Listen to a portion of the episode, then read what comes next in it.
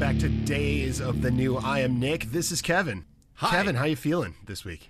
I'm actually feeling pretty good uh, until I sat down and listened to this album. Why do we do this on the weekends? Why do we end our weekend like this? We keep fucking doing this every single time, and I have to start Monday feeling like shit. That's because you're down with the sickness. oh, Jesus. In case you were wondering. I want to talk about some freaky shit now. Oh yeah, yeah. All right. So this episode, um, we are uh, well. This episode was inspired by a tweet. So last week, a tweet went like semi-viral uh, from somebody named Moist Critical, and uh, the quote is. That part in Down with the Sickness where he calls his mom a bitch for 50 seconds is still the goofiest shit in music. We're going to talk Oh all about God. that 50 seconds, Ugh. but also the just general goofiness that is disturbed. It's the right word. This is a band that if you look at them, they want you to think they are tough as shit.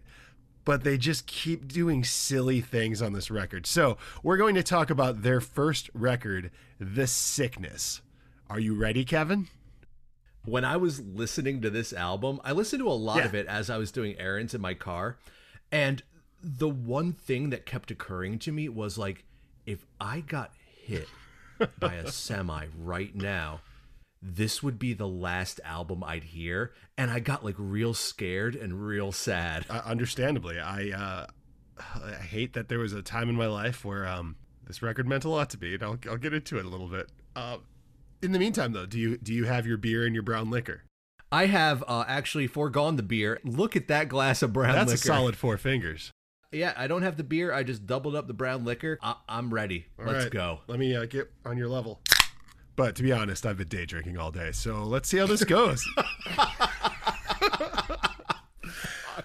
Disturbed was formed in Chicago in 1994. This is the very town where Kevin and I met before student loans and shit wages made us grow up and move the fuck out. Yep.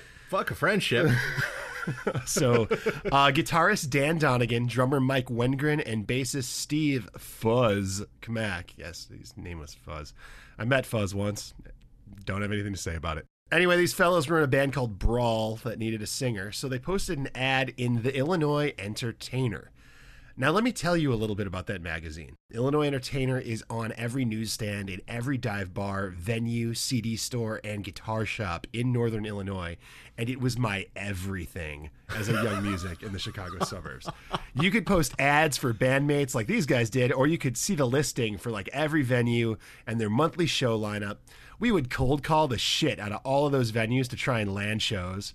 I distinctly remember the Disturbed guys like handing out flyers after shows and like seeing their name all over in the Illinois Entertainers like sell side listings for Chicago's bars and clubs. But like no place good.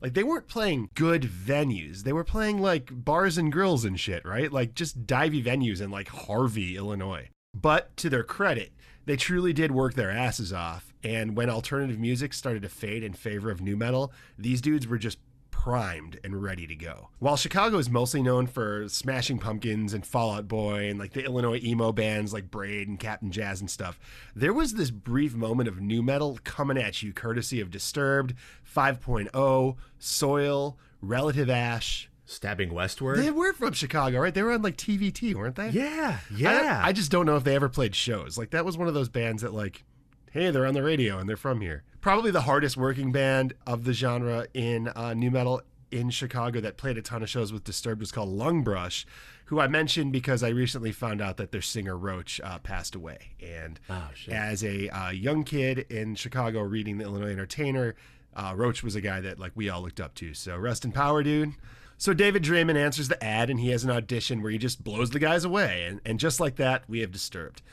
When asked why they went with that name, Draiman said it had been a name I have been complicating for a band for years.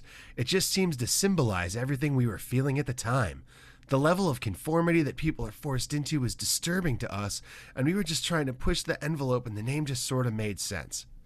Bullshit. This is the first of many, many words that David Draiman says that are bullshit. Oh, Eh, There's a lot of this, uh, and you'll you'll hear some of it. oh my god. It's just a lot of words to be like, it sounded cool. Yeah, it sounded cool. You don't have to like force that, dude. He just talks about conformity so much. We're like, we get it. You want to dress in leather. People think you're weird. You don't want them to think you're weird, but you really do want them to think you're weird because it sells records. Nailed it. Nailed it. So they go into the studio to cut this album, The Sickness, with an unknown producer. Johnny K was a friend of guitarist Dan Donegan's brother, and he was chosen. So dude had no major experience, but they wanted to go with him anyway, and it ended up launching his career. Wow, I never knew that. Yeah, so before The Sickness, 80% of his credits were on the 1990s releases by 80s hair metal flash in a pan, Enuff Z'Nuff. Oh, fuck, really? yeah, yeah, he did like five albums, and four of them were Enuff Z'Nuff. However, after he did The Sickness, he became in demand and he did Unloco, Machine Head, Nonpoint, Soil, Mushroom Head, Staind, Trapt, Adelita's Way, Megadeth, and records by perennial Chicago favorites Kill Hannah, Plain White T's, and Lucky Boys Confusion. Holy shit. Right? Wow. The Sickness was released on March 7th, 2000 by Giant and Reprise Records. The album peaked out at number 29 on the Billboard 200, but it did spend 103 weeks on the chart. It never hit number one, but it did go platinum over five times, making it their best selling album. And this is a band that has sold a lot of records throughout their career. It is astounding how many records they have sold. Yeah, and we'll talk about like their longevity a little bit later, but it is safe to say without a doubt that Disturbed is one of the most relevant and best-selling heavy bands of all time. There, there are some reasons for that. Um, I think David Draiman, uh, who has consistently on lists of top metal vocalists of all time, you'll see David Draiman at like number thirty-five or whatever, and like I'm not mad about it. I don't love Disturbed's music, but there's nobody that sounds quite like David Draiman. Like from the get, he cut his own style. Now, at times, he forgets his own style and he tries to do some other stuff, and we'll get into that song by oh, song. oh, yeah. But this guy, he used to get wheeled out on stage, tr- strapped to a gurney like Hannibal Lecter to start their live shows. Oh, and yeah. And while that's super cringy now, in 1995, that was probably dope. You know, oh, he's doing it again. You know, he's, doing he, he's gonna get up and sing a song with the word "insane" in the lyrics five times. You know, mm-hmm. if you know what David Draiman looks like, he's bald. He's wearing some leather contraption, and he has two very large and long lower lip piercings that curl under his chin like tusks. It's uh, his signature piece, right? To the point that when you listen to an interview with David, you can sometimes hear them like clicking together, and it drives me crazy. And you got to think like you have to have those custom made for the length oh, of your chin. Yeah, definitely a custom piece. Yeah, and do they like screw in on the inside of your lip? Yeah. And like, how oh. often do oh. you catch them like on your sweatshirt when you put it on?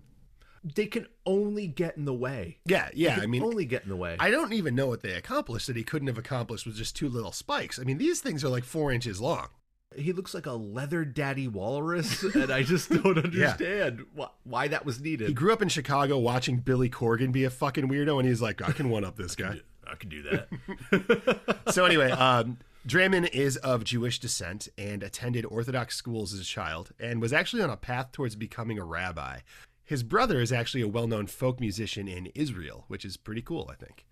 Yeah. He continued his education, graduating from Ida Crown Jewish Academy in Chicago in 1991, and then immediately started doing heroin. As one does. I guess so. As one does. His girlfriend ODs and dies uh, around this time, and he uh, tries to go follow that same road, but he woke up. And in that moment, he had a moment of clarity. Again, this is just the stuff that he's told magazines. I don't know if any of this is real he claims that he gets clean in that moment and he heads to Israel to study for a year and he comes back to Chicago and he began a career in uh, in healthcare, uh, which he left to pursue rock and fucking roll, baby. That's the official bio. What are your thoughts, Kevin? Uh, okay, so his entire Wikipedia bio is a self-edited, self-mythologizing pile of horse shit. Yeah, that sounds about right. Yeah, uh, where everybody else's life and death and everything in between goes towards moving forward the narrative of David Draiman, tortured artist. That's all it is. It's just so infuriating. There's like the part where his grandfather, who's a Holocaust survivor, Yeah, yeah. doesn't want him to. Disowned him because he didn't become a rabbi or something. Yeah, but then like he rises above and Shortly before his grandfather's death, they made amends. Yeah, yeah. And then the other thing that I thought was bullshit there was that they noted when he OD'd or when he tried to OD, Yeah. he, he woke up under a 1972 Oldsmobile Cutlass. Yeah, That's that that's a very very specific detail to remember. oddly specific. Almost as if his management team scrubbed this page for a biopic. Uh, speaking of bullshit, did you read the part where it talked about his influences? No, All right, no, I gotta read this because it makes me so angry. when asked about his influences, Draiman is quoted as The first record I ever bought was Kiss's Destroyer, and those classic bands like Black Sabbath were my first loves. I focused on the seminal metal bands like Metallica, Iron Maiden, Pantera, and Queensryche. But I could also appreciate the hair metal bands. When you hear Whitesnake, you can't deny their greatness. Then I went in the direction of punk and new wave. Groups like the Sex Pistols, the Ramones, the Misfits, and later the Smiths and the Cure. That was my 80s. And then when the grunge revolution happened, it was like a wake up call. I'll never forget getting my first Nirvana, Soundgarden, and Alice in Chains records. Oh, you mean you liked everything that was popular when it was popular? Cool. He just checked all the boxes of here all the things that I have to like to show that I'm a well-rounded artist. It is. It, it, so he's this dude that has always just positioned himself as smartest guy in the room, and it, it just it's so orchestrated, and it drives me crazy because we're going to talk a lot about this first record and the lyrics and how he is not that, and at least he was not that at that time. Uh, maybe he grew into a more nuanced human being. Um, that spoke eloquently and had a message, but he does not on this record, Before we get into the music, I need to address the cover. by all means. Yeah, uh, the cover looks like the world's angriest uncircumcised penis. it looks like a pig in a blanket that was made by H.R. Giger. Yeah, I mean, I think it's supposed to be a guy in a straitjacket, but it, it, it just, it's not good. I just don't know why their album covers had to be so bad. Well, just put the band on the cover, get a good picture, dress in your your metal clothes, and ship it. No, no, it, it looks like this crazy gray little micro penis. is what it looks like. But moving on. So, um, Voices was the third single off of this record, of which there were four singles. Um, this song is still played at just about every Disturbed show, and it often is the lead off track. This is the song that he would come out in in the Hannibal Lecter get up and then sing this song. So, right off the bat, we have like mega nu metal energy. Like it is extremely nu metal. You have a slap bass going. You have this like effects driven guitar part right before the guitar kicks in. Your standard nu metal hammer on lick, and then Draiman begins his signature staccato vocal delivery. And right away, you know what Disturbed sounds like. It is fast and it is abrupt and it is staccato. Like everything hammers you. And it is unique. Uh, while the guitar parts, you know, sound like the Deftones or Soulfly or anything else, it really is David Draiman paired with that guitar approach that makes this sound, I think. Absolutely. Yeah, it's the David Draiman show. Oh, it, it really is. And I mean, nothing against Dan Donegan, because I do think he's one of the better guitar players and probably songwriters in nu metal. Because while not all these songs are good, they weren't extremely formulaic. And anyway, like, so the chorus rolls around, and then you're like, oh, wait, this dude can actually sing, sing. Like, David Draiman can sing. And then you're, for a second, you're like, is this good? Wait, is this good? And then right away, we have the first goofy disturb movement on the record where he says, Wake up, are you alive? Will you listen to me? I'm going to talk about some freaky shit now. Like, how do you take metal guy and his leather get up serious when he's when that's a lyric? Yeah. Oh, well, look out. We got ourselves a badass. And like right at the gate, he thinks that mental illness, as he understands it, is like this rust colored, badass Silent Hill mind palace that you uh, you know, you become the brooding master of, and people are scared of you but drawn to your darkness. and like, it's just it, this is a guy who's addressing mental illness and trauma in a way that clearly shows he has no idea what the hell either of those is. Even though he was a professional healthcare worker. Yeah, yeah. Uh, going back to when he gets wheeled out on the electric chair, I watched a September 2000 LRS Fest live in Louisville, Kentucky set from Disturbed. He gets brought out by like these correctional officers and he's in his uh, death row jumpsuit and there's this audio playing and it's like we hereby find the defendant David Michael Draiman guilty. And then they start reading the charges and you really can't hear it. So I just went back and back and I listened to it and I wrote down what the charges are of which he's about to be executed which are being read to the crowd. 38 counts of first degree murder, 24 counts of statutory rape, Jesus Christ. 13 counts of sodomy, 12 counts of aggravated assault, 10 counts of theft of property, 1 count of treason against the United States. So, like, this is what he thinks is dark and badass. and he he also just let people know that he's a fucking pedophile, Right. and a sodomite. That that shit would not fly in 2021. no, it would not. Thirteen counts of um, buggery. Like, So yeah, there's a there's a big breakdown. It goes in halftime, which is almost like a mosh part in this song, Yeah. which wasn't super common in nu metal. It's got your standard spooky voices in the background. Mm-hmm. Look, it's not a great song, but it's a solid introduction to the band, and it's a pretty good choice to lead off the record. uh, agreed. So I was gonna talk about all the disturbed videos, but they're all the same thing, and I just don't care. Yeah, it's just sepia toned, scratch the film horseshit. Yeah. Draiman always has to have on like a straight jacket to show you how crazy he Yeah. is. And they do that thing where like the person uh, is standing still, but their head is doing the thing. That's it. That's it. Ooh, it's spooky and crazy. Yeah, it, it's it's all the same. So let's just jump into uh, the second song, "The Game." The game. The Game is the fourth single, the fourth and final single from this album. It starts with some cool industrial vibes. There's a lot of keyboards and some programming. Uh, it kind of reminds me of Orgy a little bit. Yeah, I forget that at that time Chicago is home to TVT and Wax Trax, Yeah. which trafficked heavily in a very specific type of industrial music, which was based around that kind of beat. And it wasn't so much like you think of Nine Inch Nails as being industrial. It was more like Depeche Mode, but just a wee heavier. There was very much like a new romantic vibe kind of going That's on. And that's why musically this sounds like the heaviest ABBA song ever written. Oh man, you're right. You're right. It's heavy ABBA is, is about right, and he's Yeah. a bit of a drama queen. They're a dancing queen, and sort of links. Yeah. The chorus like continues to reinforce their staccato approach with like this really sweet. I'm gonna say it. There's like this guitar and double bass assault that's pretty rad. I'm not mad about it, and I, I have to give them a lot of credit that you know they they don't hesitate to show up their own style. They reinforce it in the second song, and I think that's a, a strong thing to do on your debut album. But right after that, we get a meth scat. Yeah. And it's it's not like a scary tough meth scat.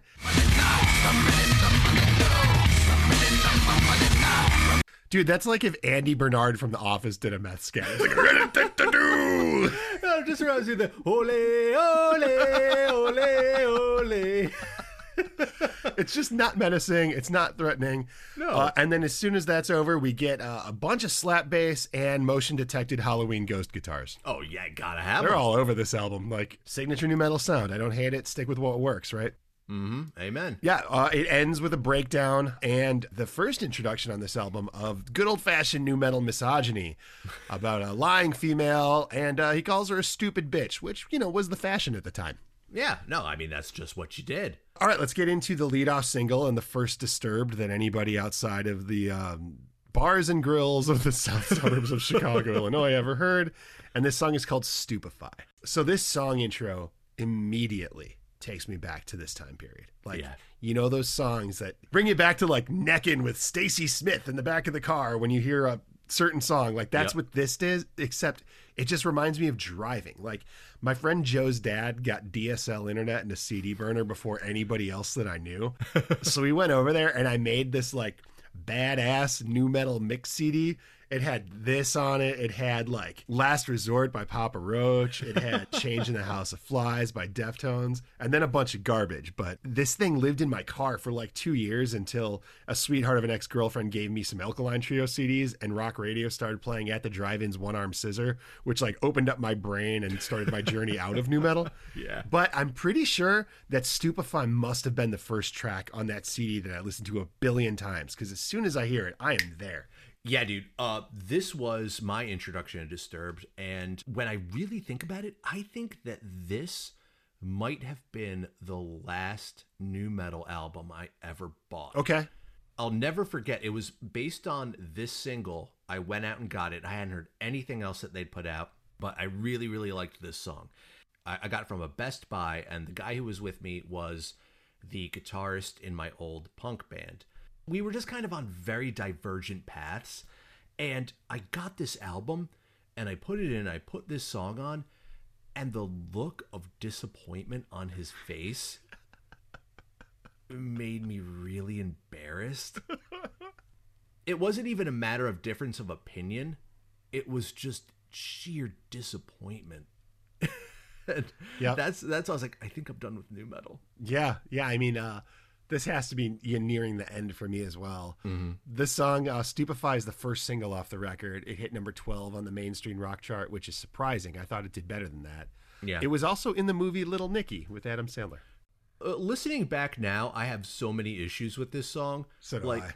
So he starts off, he adopts this very like urban street dialect that feels like the way that a white guy would try to make fun of how black people talk. Okay. He's like, yeah, bringing it back with another disturbed creation, which he never talks like in Yeah. any of the other. I have to wonder if that's him being like, "Well, sometimes nu metal is rap rock." Do do I do I do that too? yeah, he does this bringing it back with another disturbing creation, and you're just like, "Th- uh, where has this been? Yeah. But um, apparently, the song is about a Latina girl who Draiman was dating, and Yeah. the family disapproved of this biracial uh, relationship. Something about this tells me that it wasn't so much him being white, so much as it was him being David Draiman. Yeah, I mean, dude, and and I don't I don't believe it anyway. Like there, I, I could scroll these lyrics over and over again and not see anything that talks about racism. What I hear is some serious incel shit. David Draiman makes a lot of sounds, and we're going to play you some of those sounds. the, the first verse is it's, it's incel shit. I've been waiting my whole life for just one fuck. All I needed was just one fuck, and then later on, it's "Don't deny me, baby, don't deny Oh my god, me." I never put that together. Well, that's because he, you can't tell that he's saying fuck because he goes, "I've been waiting for just one." yeah, yeah. And like, like there is a part because I was reading back over this, like, what the fuck is he saying? I thought it was a, a placeholder for a swear word, but if you look up the lyrics anywhere, it's just straight up is the F word. and and it sounds like a command where he's like, all the people in the left wing, fuck, and all the people in the right wing. no, hang on. I'm gonna fuck. I'm gonna get to that. So Oh. this brings in the second goofy ass disturbed moment uh, with the second verse. Oh god. All the people in the high rise, rock. And all the people in the projects, rock. And all the gente in the barrio, rock. Nobody gente in the barrio. All the people in the projects and all the essays in the barrio. Um, and all the people in the projects. Fuck. It, it sounds like a command. It sounds. It does. It does. Yeah. Or, or or is he saying like, hey, we all fuck? Like people in the projects fuck just the way the people Yeah. in the high rise it's fuck. Just usually it isn't this terrifying man screaming it at them. I do want to give it a little credit though because this song was a big hit and there's reasons why. So Mm-hmm. I want to go to 245 and play uh, the bridge of this song because it's actually kind of sick.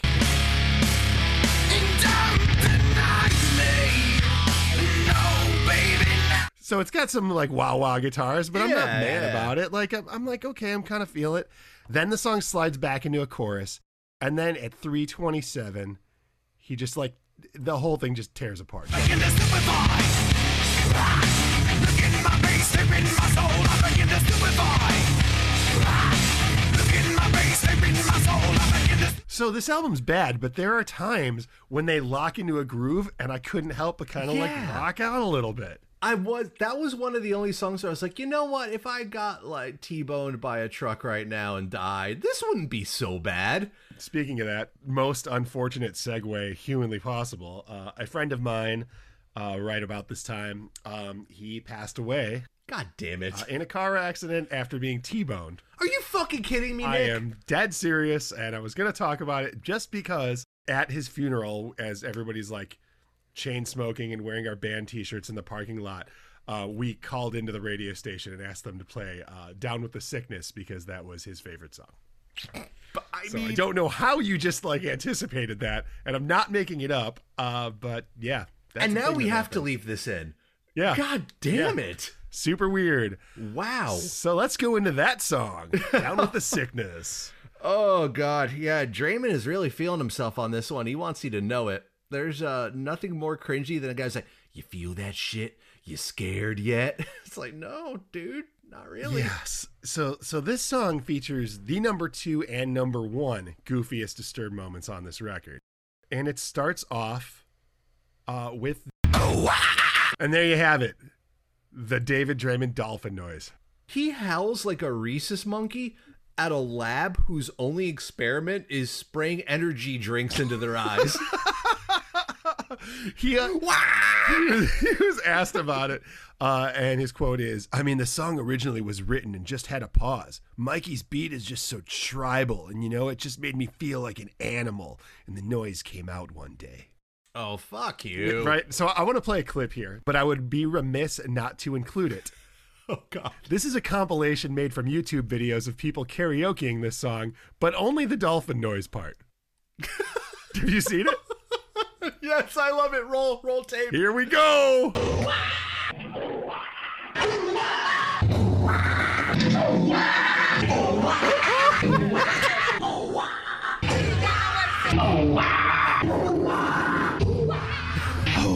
Oh,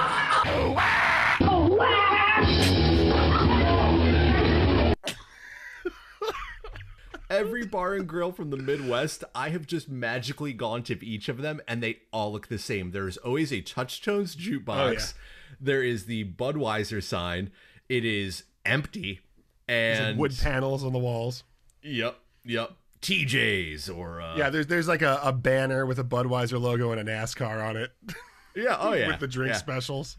Wow, uh, that is a really, really depressing snapshot of so many Americans' lives that I just watched. Yeah, and uh, this is their favorite band. It really is. It really is. This song, as heard on the radio, mind you, and as seen on MTV, is a pretty solid song. It's definitely their anthem. It has the big dumb Darth Vader lyric though, where he's like, "Open up your hate and let it flow into me," which is just so corny. It hit, so it hits all the good nu metal vibes, but there's there's a moment, a really stupid moment. Uh, this part was removed from the video and the radio edit. So unless you bought this album, you've never heard this. So I'd imagine even some of you listening to this have heard this song a million times and never heard this part. So before we comment on it, I'm gonna just play it so you can uh, make up your own mind.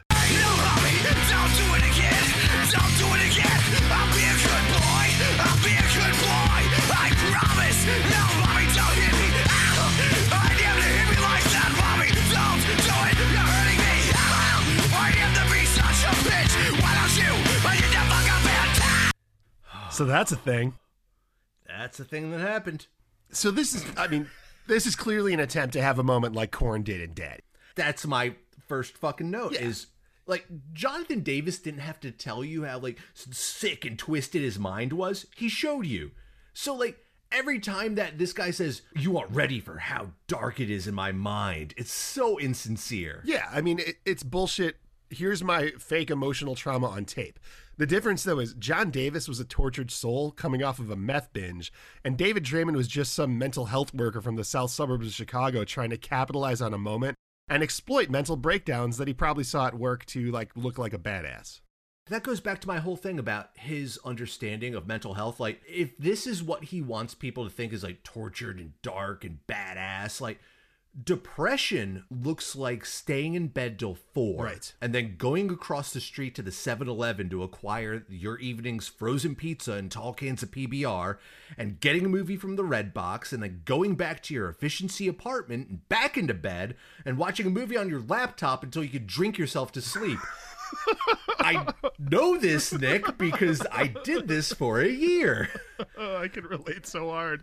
That's what a mental breakdown looks like. Or it looks like the person with shit caked into their pants ranting about literal demons chasing them on a fucking CTA bus. Yep. So the official explanation of this moment is um screamed psychodramas and metal hits like Down with the Sickness are merely inspired by personal history, not a literal journal of his own tortured upbringing.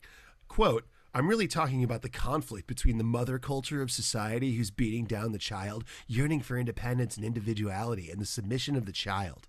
Fuck you, right? This is complete bullshit. This is again what David Draiman does. He writes a stupid lyric and then he gives you like freshman level psychology homework answers for why he Yeah. did it. He, he backpedals. And also, can you imagine being David Draiman's mother and being like, My son, he has a number one single, the biggest song in the country. You gotta go listen to it. Sh- Cheryl, go out and buy the CD. Phyllis, go get the CD. Here, I got some extra copies. Go listen. The Sickness. It's the biggest song. It's, it's number one in the nation. And then he's, Don't hit me, mommy. Here it comes, get ready to die! and like you no one's ever sounded less tough than being like, Stop it! With mom's hitting me! Oh man, it's like the musical equivalent of those shirts from Hot Topic that say shit like, "I'm not weird, I'm allergic to stupid." That's what this is. Oh, This album is extremely front loaded, and from here it just goes to shit. So you, we want to we want to blast through the rest of this thing, Kevin. Well, yeah. I mean, next up is violence fetish. Violence fetish. This is where he adopts this Jamaican patois that like. What the fuck is going on here? He does this uh, "Bring the violence." He's significant. He sounds he sounds like uh, Sebastian from The Little Mermaid.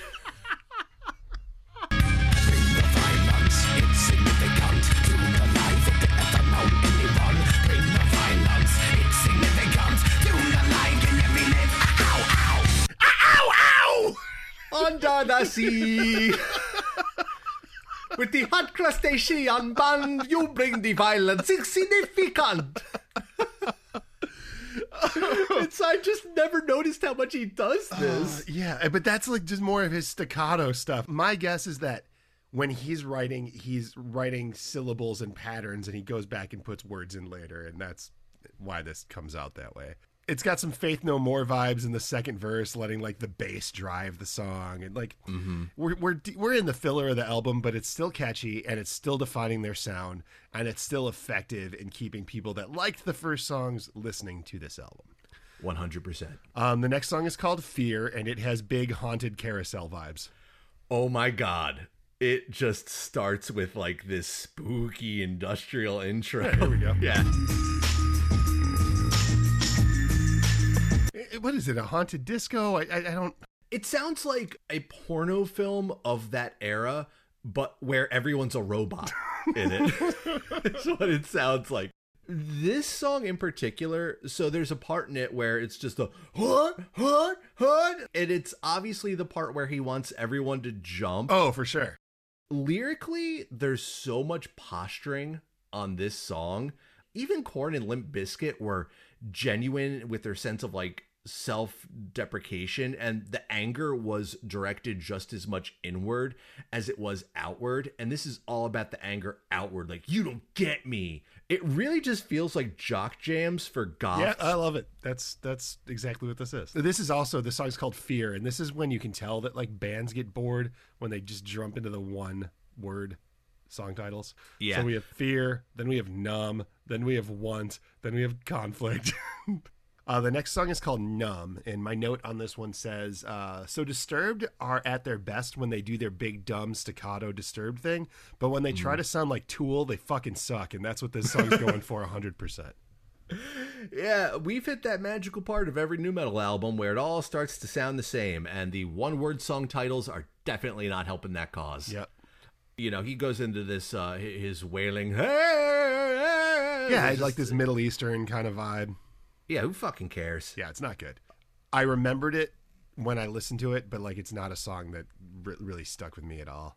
Um, The next song is called Want, and it creeps me the fuck out. I don't remember. I don't either, but the lyrics are awful. So, your mind won't let you say that you want me. Your mind won't ever, never let you have what you want. I feel your hunger to taste me. Oh, this is a fuck song. Yeah, but it's another like incel fucks. No, like your mind won't let you say that you want me. Yeah, because I'm so nice. This is remember that pop song from about the same time that was like I am everything you want, I am everything you need, That you want? but I mean nothing Oh, to you, and you yeah. don't know why. Yeah, she knows why, bro. She doesn't like you. Oh. That song, except he's yelling at her. and he wants to kill her. the The next song is called Conflict.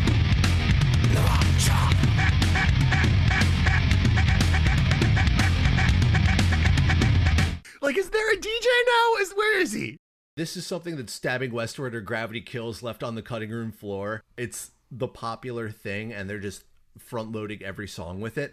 Uh, musically, I don't mind this, but then like Draiman comes on, he's doing his like Jamaican scat man who brings the twisted dark shit. David Draiman says the word enemy 51 times in this song. My It's enemy. every lyric. You are enemy. You are my hated enemy. I am enemy. And I'm one rated enemy. Number one rated enemy. Number one rated enemy. Booyaka, booyaka. Pop, pop, pop. I wonder if he knows that he's adopted a patois. Yeah. Your enemy. I am number one hated enemy. That's what he sounds like. He does. I, I don't think that it's intentional. I think that it's just what came out of it. I like it. I want to go watch Shots now. The next song on the album is a cover.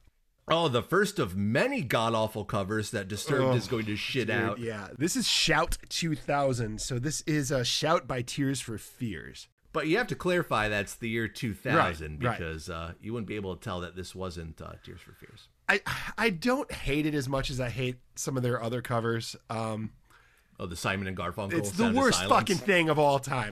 he took two opportunities to shit on Phil Collins with Land of Confusion and In the Air Tonight. Oh, and then and then as you sent me, uh, he decided to take his distinct style and just take a hot, steaming brontosaurus shit all over Faith No More's midlife crisis. Why can they not leave that song alone? It was perfect as it is.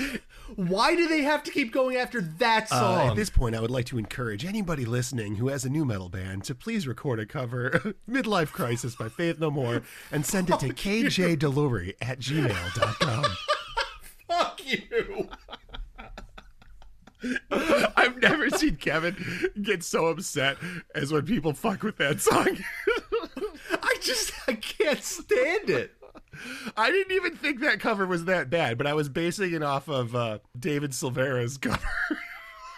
I just uh, Angel Dust is such an important album to me. Why do they have to keep doing this? Uh, I don't know. All right, so let's let's get into the some more of the patois or like street culture or whatever. The next song is called "Dropping Plates."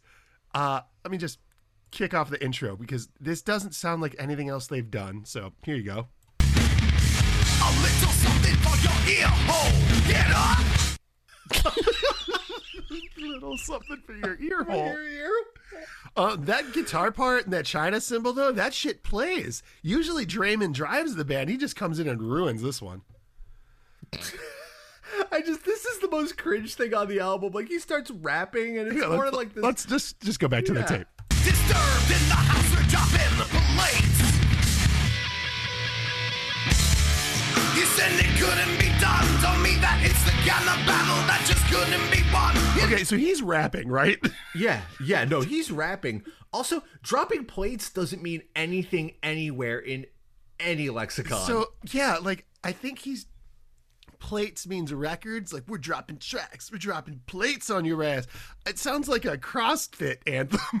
like, Yeah, you're like that's all big I dudes like dropping weights. dropping plates. like, is that a thing? Maybe. I like the part where he's like, "Plates on your ass, bitch! Plates on your ass!" like, oh, we're. Dr- I just can't. I can't with this. I mean, guy. I, I, that song I used to 100% skip when uh when I listened to it. All right, the last song on the record because I can't talk about Disturbed anymore today is uh "Meaning of Life." So this song has more of your big industrial vibe. I'm feeling some Nine Inch Nails in the very beginning, uh, but then he, he can't not be goofy ass Disturbed, and he sings, "I want to get psycho." go. Does he say internet psycho? It, is that the lyric? No. Internet psycho. Oh, hang on, let's let's go to the tape. This is almost KMFDM. I am the darkest one in all of the sand. Get psycho when you little bitch. I want your back. Disturbed fans definitely studied the blade. this is edge lord shit through and through. It's super gross. He gets overtly sexual and tells his audience to scratch his itch and pull his trigger. and, and then he calls uh, whoever he's singing to a whore over and over again. And then the chorus lyrics are give in, give in, decide. uh, and that ends the album. It does. Uh, there are some bonus tracks that I just couldn't bring myself to listen to, so we're going to end it there. Um, this is a big record. It set up the rest of their career. Um, they went on to have seven studio records, some compilations, sold millions of records, and continued to be the top draw on every state's shitty rock fest. They're a mainstay and a staple on your local rock radio station that also plays ACDC and Metallica. I actually saw David Draiman. One of my buddies was playing Ozzfest that year. So I was backstage there and it was the middle of the day. And fun fact is that Ozzy, because of his age, he actually closed out the second stage at five o'clock before the main stage opened up. Oh, that's And- interesting. Yeah, so they would do the second stage, and that was like bleeding through between the buried and me and bands like that and then that ended with ozzy backstage everybody had to clear out before ozzy came on like it was a wild west gunfight like everybody had to go into their bus and nobody could be oh, backstage at all when ozzy came through to play. I'm like looking out like oh my god where's ozzy? And all i see is david draiman. It is the middle of July, and he has on a pair of leather pants and a sleeveless turtleneck. With his two little stupid little walrus tusks, and he's like strutting around with a black sleeveless turtleneck and leather pants in the middle of July. There's nothing that that makes me laugh like backstage when when musicians don't just act like one of the guys when they're backstage. Just normal fucking people. Who's who's that fucking dipshit that I used to get in internet fights with? Oh, god. that was in uh, Falling in Reverse. Ronnie Radke. oh, Jesus, yeah. So like there was a festival in Vegas that uh, I had a friend that was working. He was working front of house, and he was like, "Hey, come come check out the show." So I'm backstage, and Radke lives in Vegas, so he like pulled in fast in his Escalade, and everybody has to get out of the way. And then he gets out of the Escalade in his sleeveless shirt, so all his tattoos are showing, with these two giant fucking pit bulls, and he's just like walking around backstage, like Christ. like he's on the cover of a fucking rap album. Guess Oh, sucks, Jesus dude. Christ! Fuck all these people. Uh, the one, the one thing we haven't mentioned is the early logo for Disturbed. Oh, the, the like the smiley face. Yeah, it looks like a seventh grade drawing of an evil guy inspired by like Todd McFarlane. Yeah. Oh, yeah. yeah, it's how you would draw like a twisted evil guy who likes killing in seventh grade, and they made this their logo. And they called it the guy. the guy. Not only is Disturbed so big that they have their ent- own Wikipedia, but the guy has his on. own Wikipedia. I don't know how I didn't see that link. I want to tell you a little bit about the guy. All right. First off, he has undergone a number of different uh, incarnations. He's gone from just a face to having a full body, much like the Pringles guy. And uh, he's grown he's grown stronger and more muscular. Basically, he's like the Dollar General version of Eddie from Iron Maiden. Yeah, yeah, that's totally the vibe I got. Yeah. I just want to read to you real quick his powers. Oh, he has powers. Yes, this is from the uh, Disturbed Wiki, uh, and you can find this. Uh, here are the guy's powers. He has super strength. We know this because he was able to match the strength of an asteroid strike in the Land of Confusion video. He also broke the chains of steel with little effort.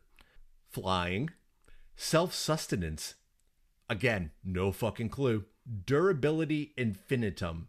He flew at Earth at high speed while re-entering the atmosphere, causing a huge explosion. What the fuck Hey, does I that mean, these are just mean? all. This is all canon in the DCU, the Disturbed Cinematic Universe. Is this the Zack Snyder's cut of fucking Disturbed? Uh, okay, I'm just gonna go through the rest. He's got toughness slash evasion. Uh, he took no injury during a fight against the soldiers. Uh, he's got influential stature. He's got auto reload, space beam, environmental unity, uh, and primordial entity. I don't know what any of those things mean, but somebody took the time to write all Some this. huge fucking nerd, yeah. judged by two fucking nerds who wrote a couple thousand words about Disturbed and then brought it to Yeah. you on tape right now. I, I, I could be spending my Sunday with my wonderful fiance downstairs. I was at a perfectly Nope. good brewery on a patio, and I came home to to do this for you people. anyway, Kevin, what Uh, have you been listening to? I have been listening to Ways Away Yeah. by the band Ways Away. I believe I sent that You did. to I really like it. so this is a kind of a super group in the way that we would think of a super group. It's got the vocalist from Stick to Your Guns. It's got Sergey from Samiam. Huh. And it's got the drummer from Boy Sets Fire. Oh, that's cool. Yeah, right? I had no idea that the dudes from Stick to Your Guns were kind of like in, into this kind of thing, but man, they just kill it. It is, if you like that Gainesville sound, if you like big hooks and like, you know, uh, gruff sing alongs, it's, I can't recommend it enough. Ways Away. Cool. I have been listening to a band called PG Dot Lost. Yeah, Hmm. PG period Lost. In particular, their album Oscillate. Um, so these guys are from East Sweden. They describe their sound as Swedish experimental instrumentalism. Whatever. It's like This Will Destroy You and Explosions in the Sky. It's like heavy, riffy, instrumental, post hardcore. And I love it. You sent me that? That's my Yeah, work I, I actually made a playlist for anyone interested. You can find it on Spotify. It's called Avoiding Impending Doom Shit to Listen to at Your Stupid Job. It's really good. I've- it's I've really, really cultivating it, good. but uh, their whole album, Oscillate, is on this. So PG.Lost, Oscillate. Uh, if you're like me and you want to listen to music at work, but words distract you, this is this is my shit. Anyway, um, you can find us on uh, Instagram and on Twitter at Days of the New. You can find me on Instagram and Twitter at Nick underscore the underscore knife. And you can find me on Instagram at KJDELURY. And you cannot find me on Twitter because, uh, you know what? You, you just can't. You can't. You fucking can't. How many of these? Have, is this our 40th episode? If you um record a Faith No More cover, I will give you Kevin's Twitter you. account. Fuck, fuck, fuck, fuck. Bye. Stop!